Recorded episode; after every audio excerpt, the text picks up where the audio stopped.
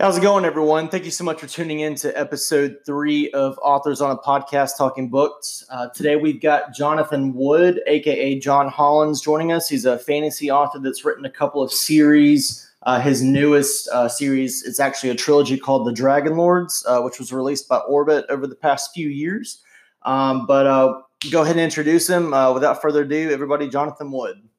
Hello. Thank you so much for having me. Absolutely. Thanks so much for coming on. So, uh, what what you been up to tonight? Tonight, so far, um, mostly uh, just putting the kids to bed and um, and trying to get my laptop to work for to to run Skype. It's been a very exciting adventure. yeah, I mean, uh, I, I, can hear you pretty well, though. I know uh, when we when we first got on, you were having some uh, some mic issues.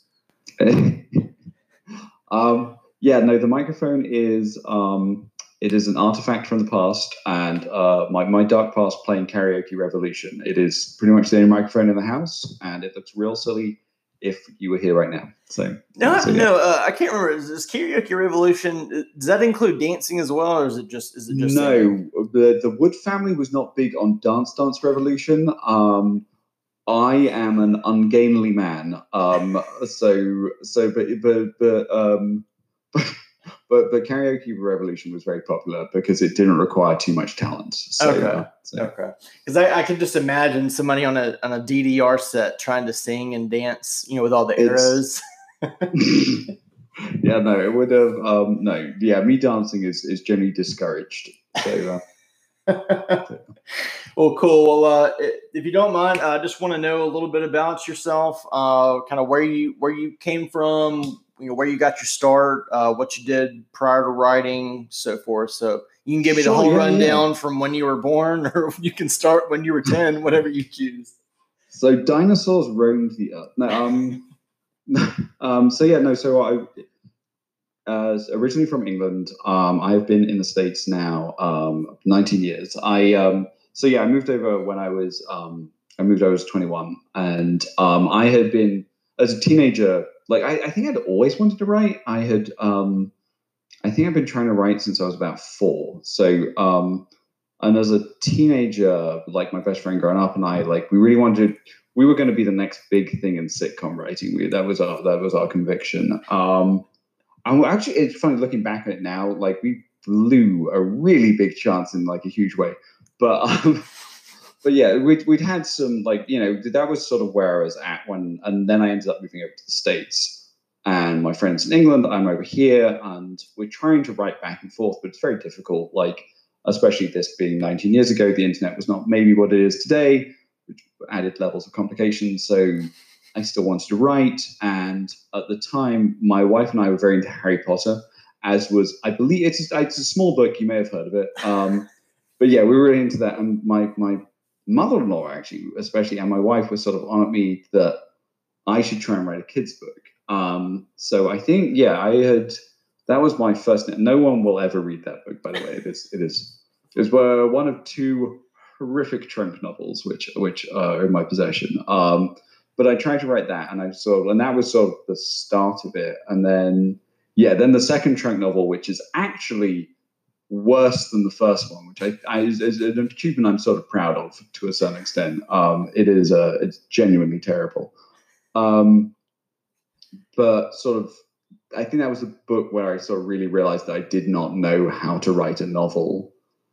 And that's when I started doing, I was sort of like learning a bit more about the scene. And I was like, oh, maybe you should be writing short stories. And I started writing short stories and I had a little bit of success there. And that's, I think, when I started to sort of like make some inroads and I got to know some people and I um I yeah I don't think anyone's read any of my short fiction at this point in a long time. It was it a long time since I had any published but um but yeah I got to know some people and then um yeah so actually it was through that that I got to know um uh, Jeff and Ann Vandermeer because I was I was really into the new weird thing as it was happening. Um uh Perdido Street Station is probably still my favorite book of all time. Um but yeah, they. Um, I was I was sort of very interested, and Jeff was very much sort of like. I mean, he, he's not half the figure he is today. He was still like a big sort of mover and shaker in that scene, and I thought. I, and they would he and Ann were editing a pirate anthology, and I was like, I'm going to write a story specifically targeted at them, and I'm gonna like it's. And so I wrote this very weird, very odd pirate story, and I sent to them, and like actually there's something very nice response being like, we really like this. It's actually a very straight, regular, normal pirate anthology. And this does not as good at all a good fit for it. um, but I, I got to know that, and actually Ann eventually published it in her first issue of Weird Tales, which was really nice for her. Um, and they were going to be, I, I'm, I'm out on Long Island, and they were going to be out at a convention here. And so I, I ended up like basically chauffeuring around just for really one afternoon. And on the basis of that, um, they offered to read whatever I was writing at the time, mm-hmm. which was my third novel, also a trunk novel, not as terrible, but still not great. But I was that's what I was working on at the time, and they're like, "Well, we'll read it if like you." you Jeff was doing a critique service, and they're like, "We'll do it for free," which is very nice of them, because um, they're the most generous people in the scene, I think. Um, so uh, they read it. Um, Ann really liked it. She passed it along to Jeff's agent at the time, and that's how I got my agent. Um, so um, so yeah, so they they they they really helped like kickstart my whole career, which is why I basically just wanted to shout, give them a shout out at the beginning here. um, and then, yeah, good. So this was the third novel. Uh, agent, who, despite his best efforts, not his fault, we could not sell that. Um, but then he was like, and his advice to me was, you kind of need to work on plotting and pacing.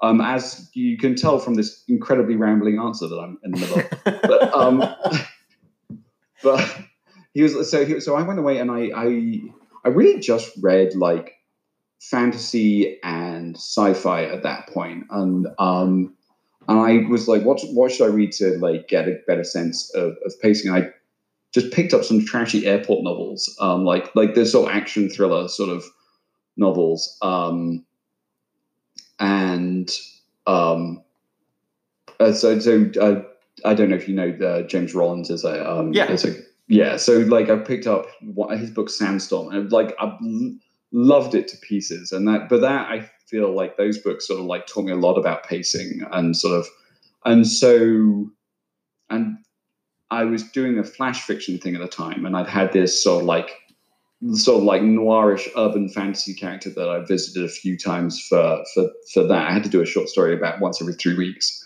so I was, I was always racking my brains for ideas. So I, I visited this one character a few times, um, my friend Paul Jessup said to me, um, it was some conversation we are having, and he was like, he was like, basically, urban fantasy is just sword and sorcery in a modern setting, and all these things sort of like coalesced in my brain, and that's where No Hero, which was my first book that I actually managed to get published, um, came from. It was sort of like this mashup of like this urban fantasy noir sort of idea I had, this idea of trying to do a sort of mashing urban fantasy and sword and sorcery and sort of just pot boiler action thrillers. I sort of all came together, and I just threw every idea I had at this novel, and I sent it off to my agent, and he said, "This is really cool. I love everything except the main character." And I was like, "But it's written in the first person. Uh-huh. That's kind of like the whole thing." It's like, "Yeah, yeah. You just need to fix that." So I blew through. I blew through that novel. I wrote it in six months, which I've never done anything like that. And then I rewrote it for um, for three months, and I totally eviscerated sort of the original draft of Arthur Wallace, who was the main character of that book, and I, he became a much jokier, friendlier sort of face, and that was yeah, um, and that was the first book that came out. So that, in answer to your question, is sort of where it all came from. so so was uh was he like a hard nose like you're you nobody's ever gonna like this guy type of character before you rewrite him. He wasn't that bad. He was. It was definitely it edged too much in that direction. I mean, the first, the original first chapter was it was all about like it was it was really it was like a, a lot about his divorce and stuff. Which in the final version he was never been married and. Um, but yeah, no, he was definitely like um, it was definitely a bit more like that classic noir. I love noir, so um, and I love like that pulpy noir especially. So it, it, definitely had. I was trying to do a lot of pulp stuff with that, not okay. that book. So um, it definitely took a lot, probably too much inspiration from that. And actually, it's, it's funny. Like my my intention, I when I write I think there's a sort of there's almost a performative aspect to like finding a character's voice and sort of like I think I'm, I, I, I grew up role playing and that's and I think it comes from that. That's sort of like taking on of a role, uh, which I really enjoy. Um, and so that was sort of something I did with with the original voice, and then the, the the voice which is in the book, I think is the closest I've come to ever putting like my own voice into a book. Like he he's he is not me. I, I want to. He's not. It's it's not an attempt to do a Mary Sue character, but like he definitely sounds like me and makes jokes like me and has some self confidence issues like me. So so yeah. So so so uses humor in all sorts of situations, no matter yeah what. yeah yeah, just like awkward defense mechanism humor. So But to say, yeah, because I, I saw that uh, the Publishers Weekly says it's a funny, dark, rip roaring adventure with a lot of heart. So I uh, I can kind of get a feel of it right there that you know it's going to be dark, but it's also going to have a lot of humor, just constantly bombarding you. Yeah, yeah. I mean, I, the other big influence on that book was probably uh, Mike Mignola's BPRD series, like Ah. I, which I'm a huge fan of. Like the the first book is the most chthonic of all of them, I think, and sort of like so. Yeah, there's definitely like I was definitely bringing in some horror because I think at the time as well, urban fantasy and sort of like definitely was more of a horror oriented genre than it necessarily like has ended up being. But like I definitely wanted to sort of like pull on some of those elements as well. Um, I'd, I'd done a, I did a lot more horror earlier in my like short story career than I've ever really done in my um in my my, my novels. So gotcha. yeah, Um, yeah, because uh, I think I was looking at just looking at the cover the other day because I ended up uh, ended up grabbing a copy and and you're you know the whole uh, Mignola influence. You know, just seeing the tentacle on the cover kind of yeah, yeah, kind of got yeah. me, and I, you know, it kind of gives you a little bit of a, like a Lovecraftian vibe. Um, which I mean, you know, every time anybody sees a tentacle, they think Cthulhu. So Yeah. yeah, yeah, yeah, yeah. No, it's um. Well, what was fine with that book was I had no idea at that point when I wrote that whole novel that Charles Stross's Laundry series exists, Mm, which is incredibly similar in terms. Like, I think with a Charles Stross, I would say is a far better writer than I am. Like the hands down. Like I don't think that's a competition I want to get into. So there's that. But um, but then like we're also trying to do very different things. He's doing a very sort of classic spy thing. I'm doing action thriller stuff. But apart from that, like yeah, government agencies dealing with Lovecraftian threats. So I didn't realize quite that it was a bit. Honestly, I had never intended for No Hero to be published. It was it was really just a practice novel for me to try and get my voice down and like the the, the pacing stuff down. I was really shocked when my agent was like, "Yeah, let's go out with this," and I'm like, "Well, I've written a book. Like, like, yeah, let's do it." So, um, so yeah, no, I was sort of like accidental urban fantasy author, but um, it's it's very hard to complain about that. So, um, I gotcha. Um, yeah, and, and you were talking about uh, Vandermeer. I was I was kind of wondering how you guys got together because I always see you know you guys commenting each other's uh, statuses and stuff, and then obviously I saw today about his uh, his deal for his Borne series. oh yeah, no, that's amazing. Um, I mean he's he's doing big things, and hey, that, Yeah, that's a yeah. great that's a great contact to have, uh, No, I mean, especially like, especially with you know his wife being an editor and everything. So Yeah, no, I mean, she's. I mean, the, the the pair of them are just very generous figures within sort of like fancy and publishing. So I, I, I'm. trying. I, all honesty, like. I, I, we've known each other, I think, for. I was trying to think this the uh, through the other day. Um, I, mean, we must have known each other for like 13 years or something at this point. It's been a while, but um, but he was always like a big, great and I just I think all his success has been just tremendously deserved because of like every, I mean, he, no man has sort of like paid it forward as, as much, I, I, I think, as, as, as he and, and Ann is the same way. Like they, they're they're great, and yeah, they've they've been um, they've been very helpful in terms of advice and stuff like that. They're, they're, they're really good people. I think the only thing of mine, I think it was just that one short story that Anna has published of mine. But um, but yeah, I got you. Yeah, because I know, uh, you know, I know she edits a lot of like the big tales or fantasy, Yeah, yeah, yeah. sort of short story novels. Because I'm pretty sure she just edited one that came out this year. It was like the Big Book of Fantasy. yes, Because I I'm mean, I see their names everywhere when it comes to fantasy yeah, and yeah. stuff. No, so It's amazing the, the, the and the size of those anthologies are insane. They're like I know like- it's it's a brick. yeah, yeah, yeah. yeah, because all, all, of a sudden one day I saw UPS was bringing a bringing a, a, package that was like ten pounds, and I go, "What in the world can this be?" And then I pull this massive, you know, cinder block of a novel, and I go, "Oh, okay, that, you know that makes sense." Yeah, I was gonna I was gonna ask if uh, if if you and uh, and the Vandermeers had a had a watch party for Annihilation when it hit.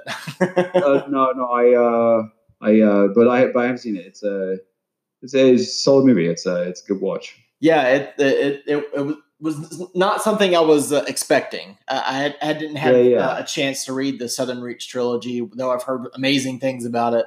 But uh, you know, so I just went in knowing zero about it and was mm-hmm. blown away. Yeah, so, yeah. Um, well, cool. Uh, so, so yeah, so your Arthur Wallace tetralogy was uh, was published through Nightshade Books. Um, so the first two were published through okay. Nightshade. Okay. And then I don't know if how much you know about the fun. I, I there was the little ancient publishing history, but the Nightshade sort of went through a rough patch shortly after that, where they they, they basically folded. Um, I got out just before that, which was really good. But the Titan Books picked up the series. Uh, okay. British publishers. So they did yeah. they, they they republished books one and two, and then they did uh, books three and four. I gotcha. So, okay, yeah, because every yeah. every time I look at No Hero, this Nightshade just pops up auto. So um, yeah, yeah, yeah. That's good to know. Titan, Titan's pretty good. I know uh, they're doing like a lot of Tim Lebbon stuff nowadays. Um, yeah, yeah, and, and yeah, I think they, they do a lot of uh, UK releases of some of the I guess Canadian authors. I know like Rio Youers, I think gets a few through Titan. So yeah, yeah. Cath Trechman over there was the editor. She's uh, she's good people. Okay, fantastic. Um, and so uh, you you finish that tetralogy, and then do you automatically yeah. start writing your Dragon Lord series, or do you kind of do a few more short stories in between? I think I think I rolled straight into it. Um, I'm trying to think. I may have written one. I think I wrote one short story for a kaiju anthology in between, but I might have written that at the same time I was writing book four of the no, I, I mean, I love those characters and I love that series, but by the end of book four, I'd had those guys in my head for a very long time. So I was sort of excited for a, a break. So occasionally, people ask me if there's ever going to be a book five.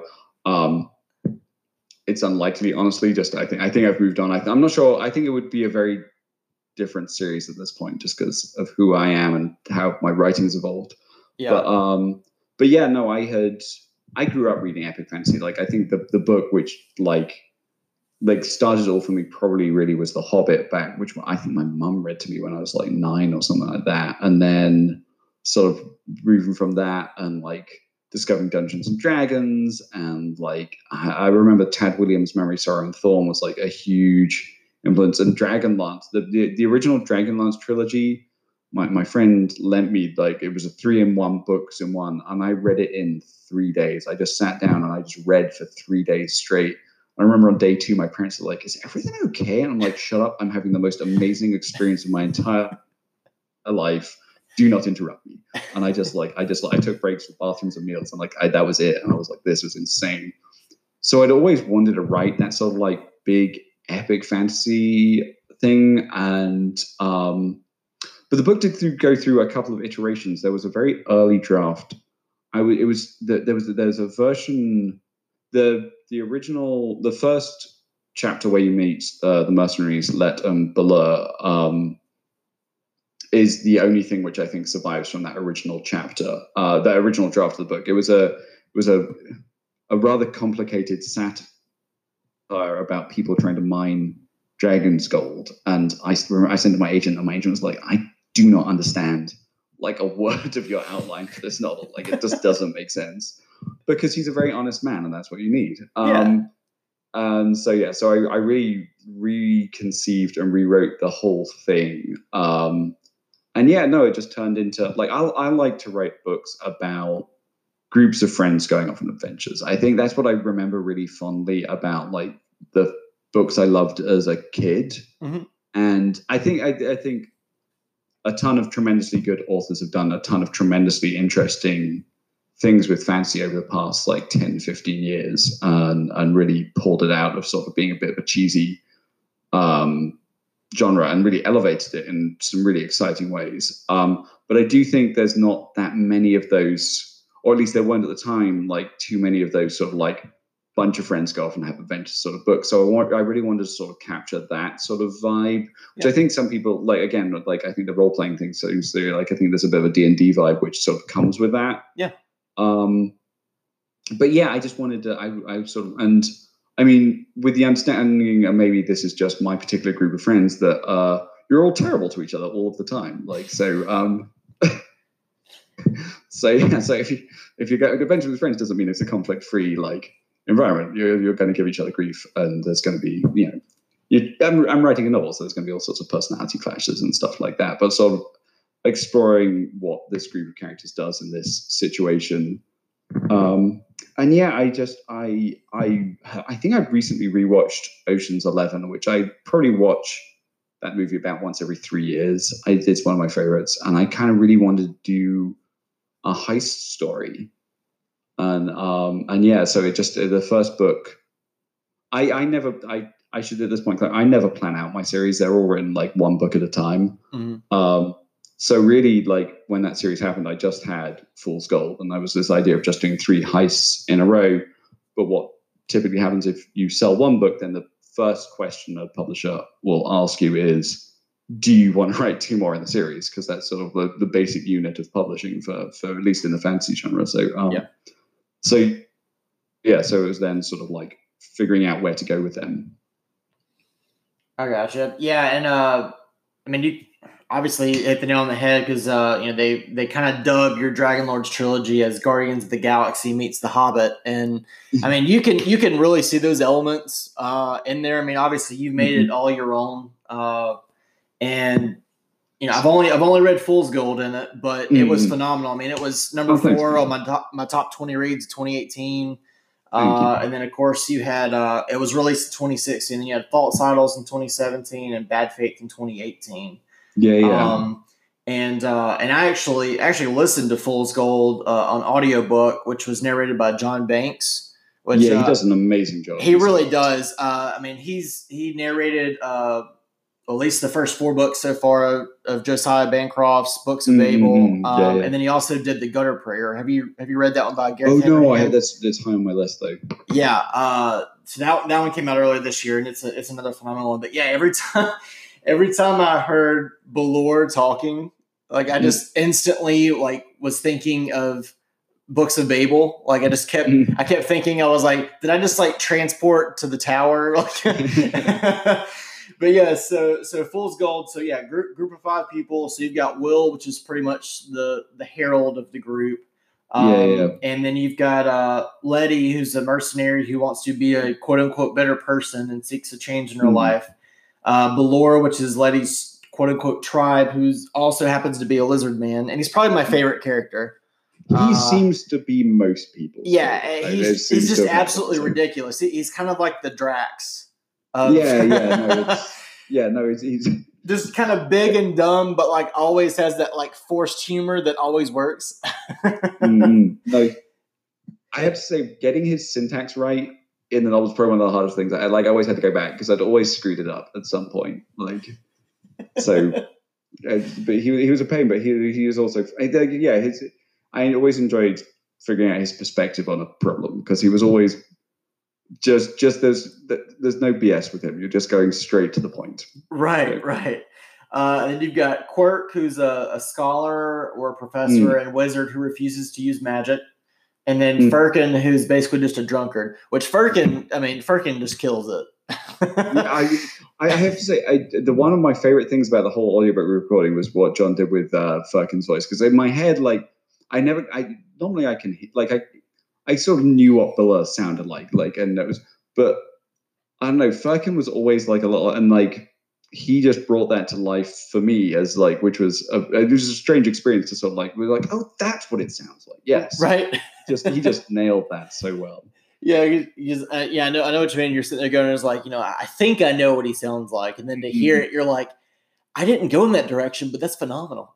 Yeah, no, he, he was, no, I was really lucky, but um. Yeah, absolutely. So, all right, so so we know a kind of kind of a little bit about the this, the the trilogy. You know, it, it's kind of a heist thing, but would you want to give us kind of like a, a a small like overview of kind of what we're looking at? Um, sure. Yeah. Yeah. So yeah, Fool's Gold. Um, Will is a, a farmer. Um, he lives in uh, the Condora Valley and um, is ruled by a, a, a group of dragons. Um, and they are not nice people to to live under their rule. And they and where we come in is they're basically taxing him into oblivion. And due to an accounting error, he is about to lose his his parents' farm, and things go very badly for him, and he ends up fleeing into night. And um, he runs into uh, through a series of increasingly absurd coincidences um, a group of people, including yes, two mercenaries, Letty and Balur, um,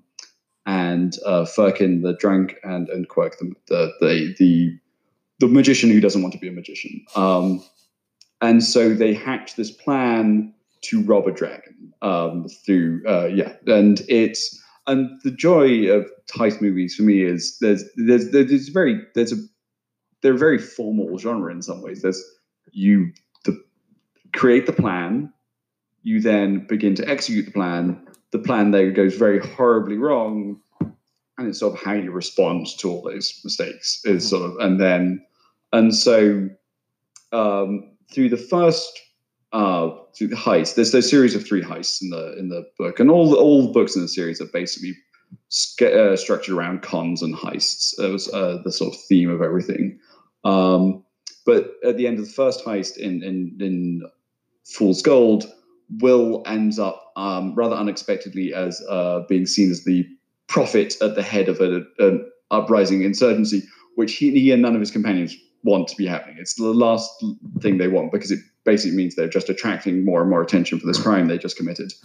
And so the only way they can think to get out of it is to um, to pull off another heist, and and things just go increasingly downhill through throughout the book from there. Um, so yeah, and then um, uh, book two is is False Idols, which sort of picks up their story and um, and just it was it was fun sort of like trying to raise the stakes and raise the stakes. And in book two i sort of got to go a lot broader and introduce you to the wider world that the valley of condora exists in introduce the pantheon and finally make fun of all the classics courses i took at university and um and stuff like that. So yeah.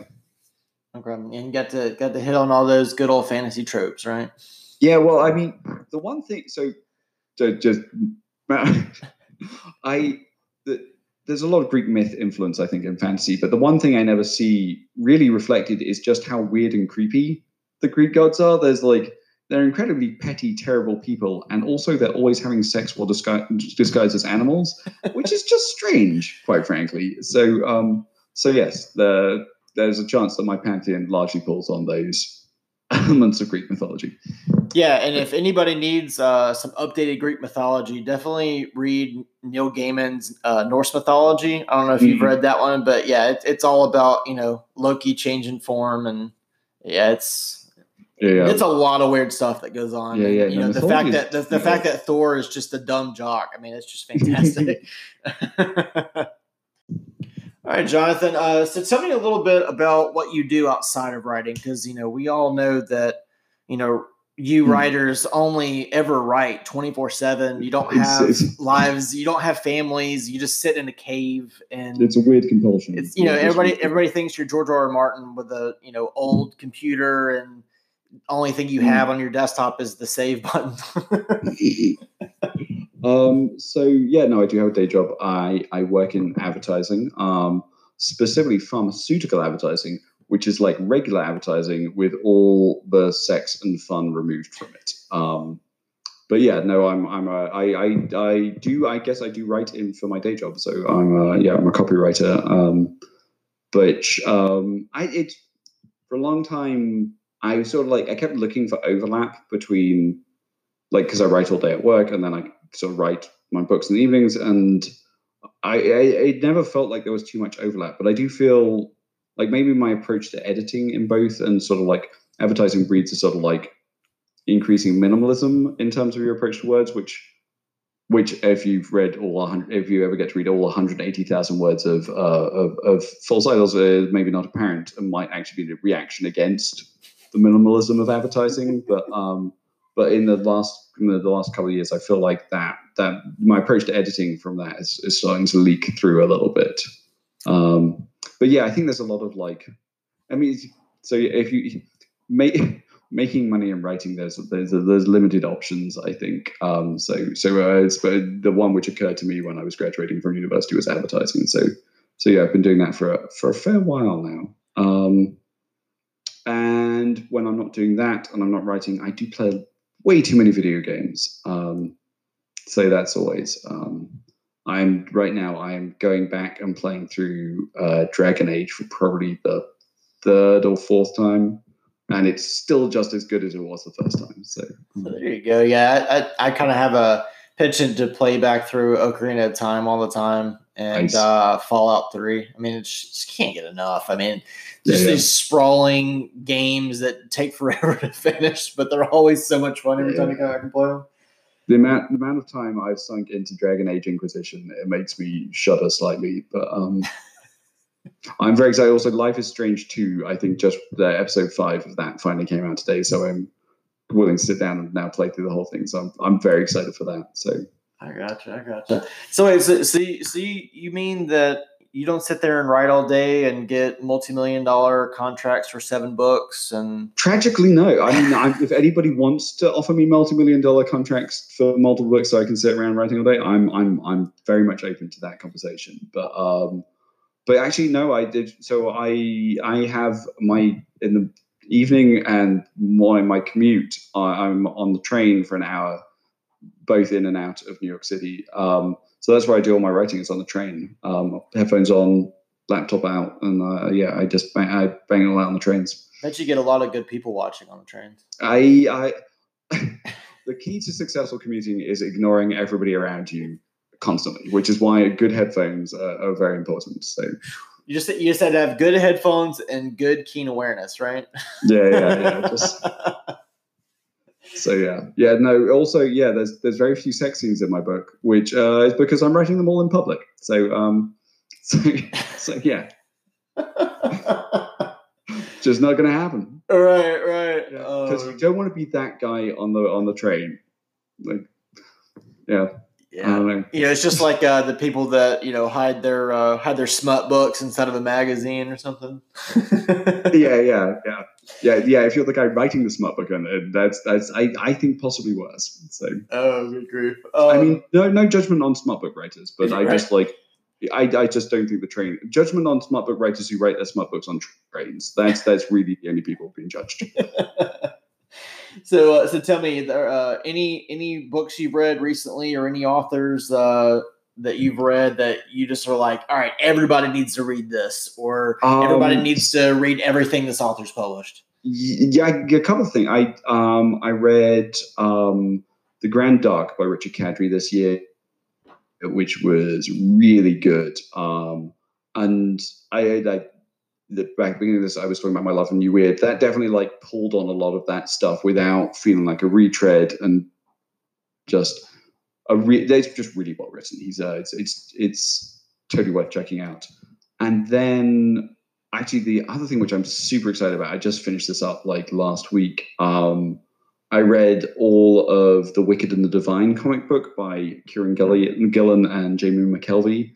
And that series is just amazing. Um, I can't say enough good things about that. Um, I think they just wrapped it up after like five years working on the series, and it's just beautiful and and really cool and beautiful sort of exploration of of people and their relationships and sort of like the damage people do to each other through both love and hatred and ambition and it's just a majestically good piece of, of, of art and everyone should check that out. Yeah, and that one's uh that one's out by Image. I know um mm. Image. I mean, gosh, I feel like you know they're like up there like neck and neck with Dark Horse as far as what they release. I mean, you got Saga, Wicked the Divine, mm. uh, you know, Descender, and now Ascender. Uh, I mean, the entire Walking Dead series, and they've got. I feel like they're kind of cornering the market as far as comics so much good stuff comes out of uh, out of Image. I'm I'm I'm, I'm a big fan. Yeah, and then uh, and then uh, Kadrey he actually, and he writes the the Sandman Slim series. Right? Yeah, yeah, yeah. Okay, and it, that that's one I haven't started, but I've heard tons about, and I actually have a copy of the Grand Dark, and I just haven't gotten to it. Just Grand Dark's really good. Um, uh, the other another book I read this uh, year, it's a little older, was um, uh, Man of Shadows. Um, so Steve Noon wrote that, but that's also weird sort of detective mystery story. I really like weird detective mystery stories. So uh, Grand Dark and, and Man of Shadows are both sort of like very much in that wheelhouse, Okay. and um, and very much worth reading in my opinion. I gotcha. So, uh, on another note, what are you working on right now? So um, this year was actually my first year in eight years without a novel coming out. Um, I think um, I wrote um, after having up- finished up uh, two comedic fantasy series. I decided what the world really wanted from me was a complicated, dark literary horror novel. Okay. uh, which it turned out I was wrong. Uh, the world did not want that from me. Um, but yeah, so I'm still I'm still trying to figure out what to do with that. I, I wrote it. Um, it was a big risk to take, um, my, and um, while I'm really happy with the book, it's it, I think for the change of genre, I need I need a little more. You know, there's a learning curve. Mhm. So, but I might, I'm toying with the idea of potentially podcasting that novel. Um, I'm not really up for self publishing. I did it very briefly with Yesterday's Hero, my second book after the what, between Night Shade and Titan to picking up the series. And self publishing is a skill which I do not have. Like it, it's, it's a very like it requires a tremendous amount of work and effort to be done successfully. Um, and I just I just and also uh, uh, sort of uh, you need to be good at self promotion in a way that I am not good at. Um, so because it makes me so uncomfortable. Um, so yeah, so uh, but I'm I'm wondering about maybe podcasting that or doing something with that. Um, in the meantime, I've been writing.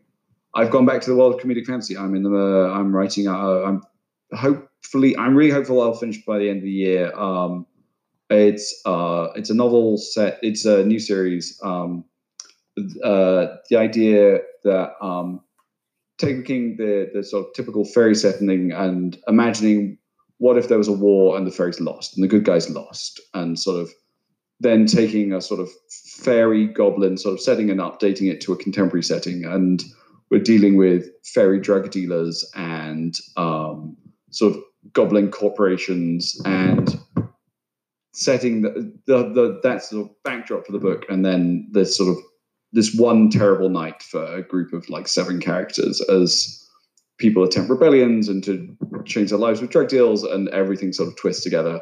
And it all goes horribly wrong in the way that things tend to do in novels um, so yeah i've almost finished that up and and yeah hoping to shop it around in the new year Uh, that sounds like something to be right up my alley. Um, I mean, uh, it kind of it kind of sounds like you know something that really mixes with what Orbit's had here recently. I mean, obviously with with your Dragon Lords trilogy. I mean, with with Dale Lucas's Fifth Ward. Mm-mm-mm. Um, yeah I, I can't I, I hopefully i haven't treading i'm not treading on Dale's toes too much because then they'll get mad at me I don't, I don't think you are. I mean, his his you know is more like a buddy cop, uh, which Yeah, yeah. just kind of He does both has those elements. It's not really deep diving into it. I don't think because I've actually read um, all three books so far in that series.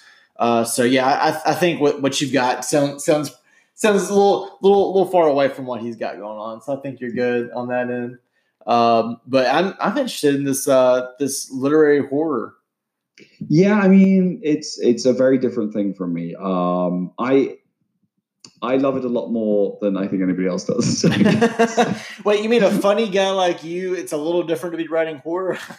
yeah, I mean, well, yeah, it's it's. I mean, I definitely I enjoy that stuff. I just like it's well, it is.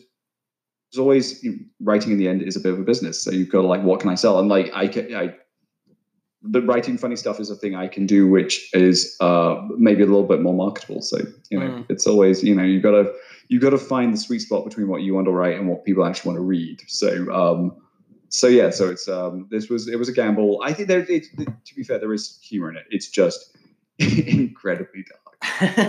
well, I mean, you know, Very- horror, horror is definitely making a comeback. Um, I mean, there's a lot of a lot of liter- literary horror that's really being pushed now. I mean, I know Bookstagram's just full of it.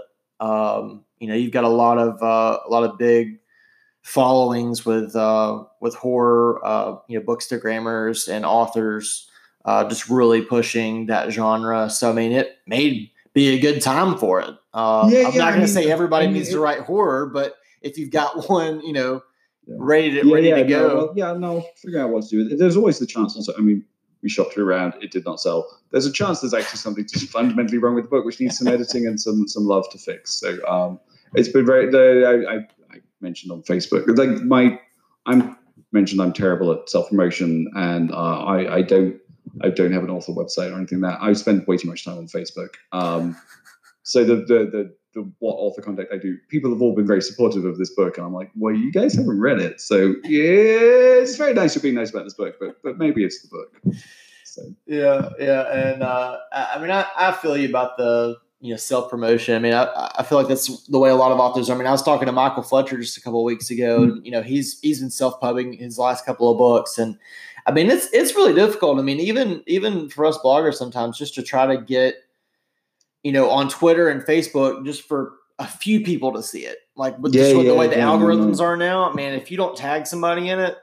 It's pretty much dead to the wind, and you, you just got to keep Yeah. plugging away at it. So, yeah, um, but I mean, that's that's kind of what we bloggers are here for, and we're here to push as much as we can to help you know people find it. Um, that's why I started the blog. That's why I'm doing this podcast now because I figure I could try a different medium. I don't think I'm ever going to do BookTube because I don't like a camera on me, but um, but you know that's that that's kind of that's kind of why we're here. So you know if, if you ever do decide to you know to self pub, then we'll you know Yeah, I'll I'll try to push it as much as I can and get into other people's feeds. that's and- amazing.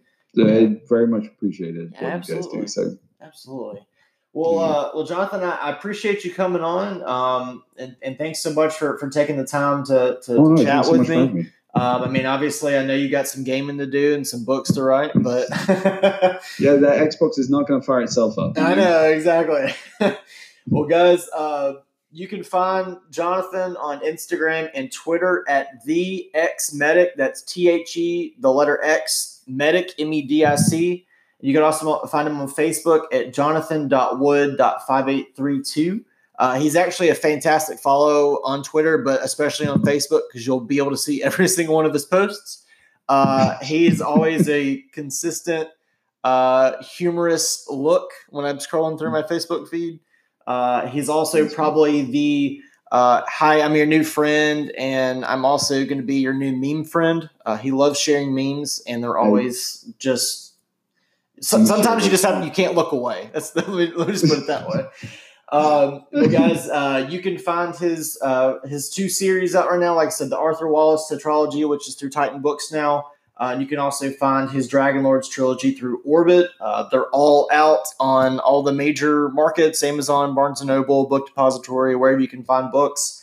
Uh, you can al- also find the first two in the Dragon Lords trilogy on Audible with John Banks doing the narration. And if you guys like audiobooks, I definitely recommend listening to those two.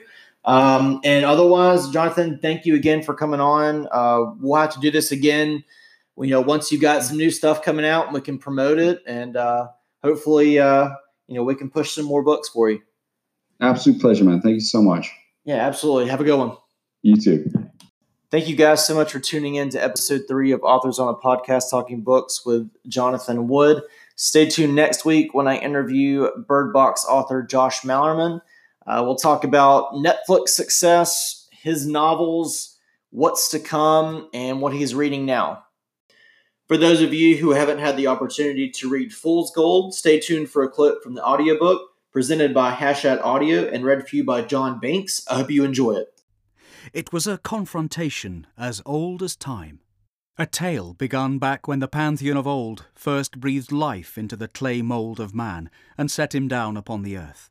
It was the tale of the untamable pitted against the master, of the wild tearing at the walls of the civilized. It was man versus the beast. Will placed each foot carefully, held his balance low. He circled slowly. Cold mud pulled at his feet. Sweat trickled down the crease between his eyebrows. Inch by inch he closed the distance. The pig, Bessie, grunted at him. Five shekels says she tips him on his arse, said Albor, one of Will's two farmhands. A strip of hairy gut was visible where he rested it upon the sty's rickety old fence. It was, Will had noted, significantly hairier, in fact, than his chin, which he scratched at constantly. Albor's wife had just departed the nearby village for a month long trip to help look after her sister's new baby, and Albor was three days into growing the beard she hated. I say it's face first, Elans, said Dunstan, Will's other farmhand. The two men were a study in contrasts. Where Albor's stomach swayed heavily over his gut, Dunstan's broad leather belt was wrapped twice around his waist and still flapped loose beyond the buckle. His narrow face was barely visible behind a thick cloud of facial hair, which his wife loved to excess. She had a tendency to braid sections of it and line it with bows. You're on, said Albor, spitting in his muddy palm and holding it out to Dunstan. Will gave a damn about neither beards nor wives. All he cared about was his father's thrice cursed prize sow, Bessie. She had been his dancing partner in this sty for almost half an hour now. He was so coated in mud that if he lay upon the sty's floor, he would have been virtually invisible. He briefly considered this as a possible angle of attack, but the pig was as likely to shit on him and call it a good day's work as anything else. There was an uncanny intelligence in her eyes. Still, she was old and he was young. Brute force would win the day. He closed the distance down by another inch. Bessie narrowed her eyes. Another inch. Bessie squealed and charged. Will lunged, met the charge head on. His hand slammed down hard against her sides. Bessie flew through his mud slick palms and crashed all of her considerable weight into his legs. The world performed a sprawling flip around Will's head, then hit him in the face. He came up spluttering mud, and was just in time to hear Dunstan say, That's five shek you owe me then. Bessie was standing nonchalantly behind him, with an air of almost studied calm. Will found his resolve hardening. Bessie had to die. With a roar, he launched himself at the pig. She bucked wildly, and yet still one of his hands snagged a bony trotter. He heaved upon it with all his might. Bessie, however, had lived upon the farm longer than Will.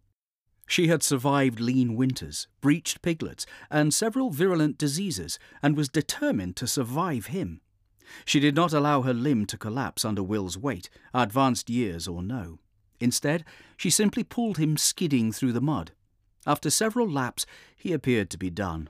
With her free hoof, she kicked him in the forehead to emphasize the lesson, then walked away. I think you almost got her that time, Albor called in what might be generously described as an encouraging tone. Will did not respond. Personal honour was at stake at this point in the proceedings. Still, there was only so much mud a man could swallow. He clambered to his feet and retreated to consider his options. Dunstan patted him on the shoulder as he collapsed against the fence. Bessie regarded him balefully. She's too strong for me, Will said when he'd gotten his breath back. To be fair, you say that about most girls, Albor told him. I have to outsmart her. That too, Dunstan chipped in. Don't usually work, though. Albor chewed a strand of straw sagely. This, said Will, his temper fraying, is not so much helpful advice as much as it is shit swilling in a blocked ditch. That pig has to become crispy rashers, and if you have nothing helpful to add, you can go back to picking apples in the orchard. For a short while, the only sound was Bessie farting noisily in her corner of the sty.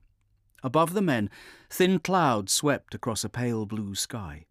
The distant mountains were a misty purple, almost translucent.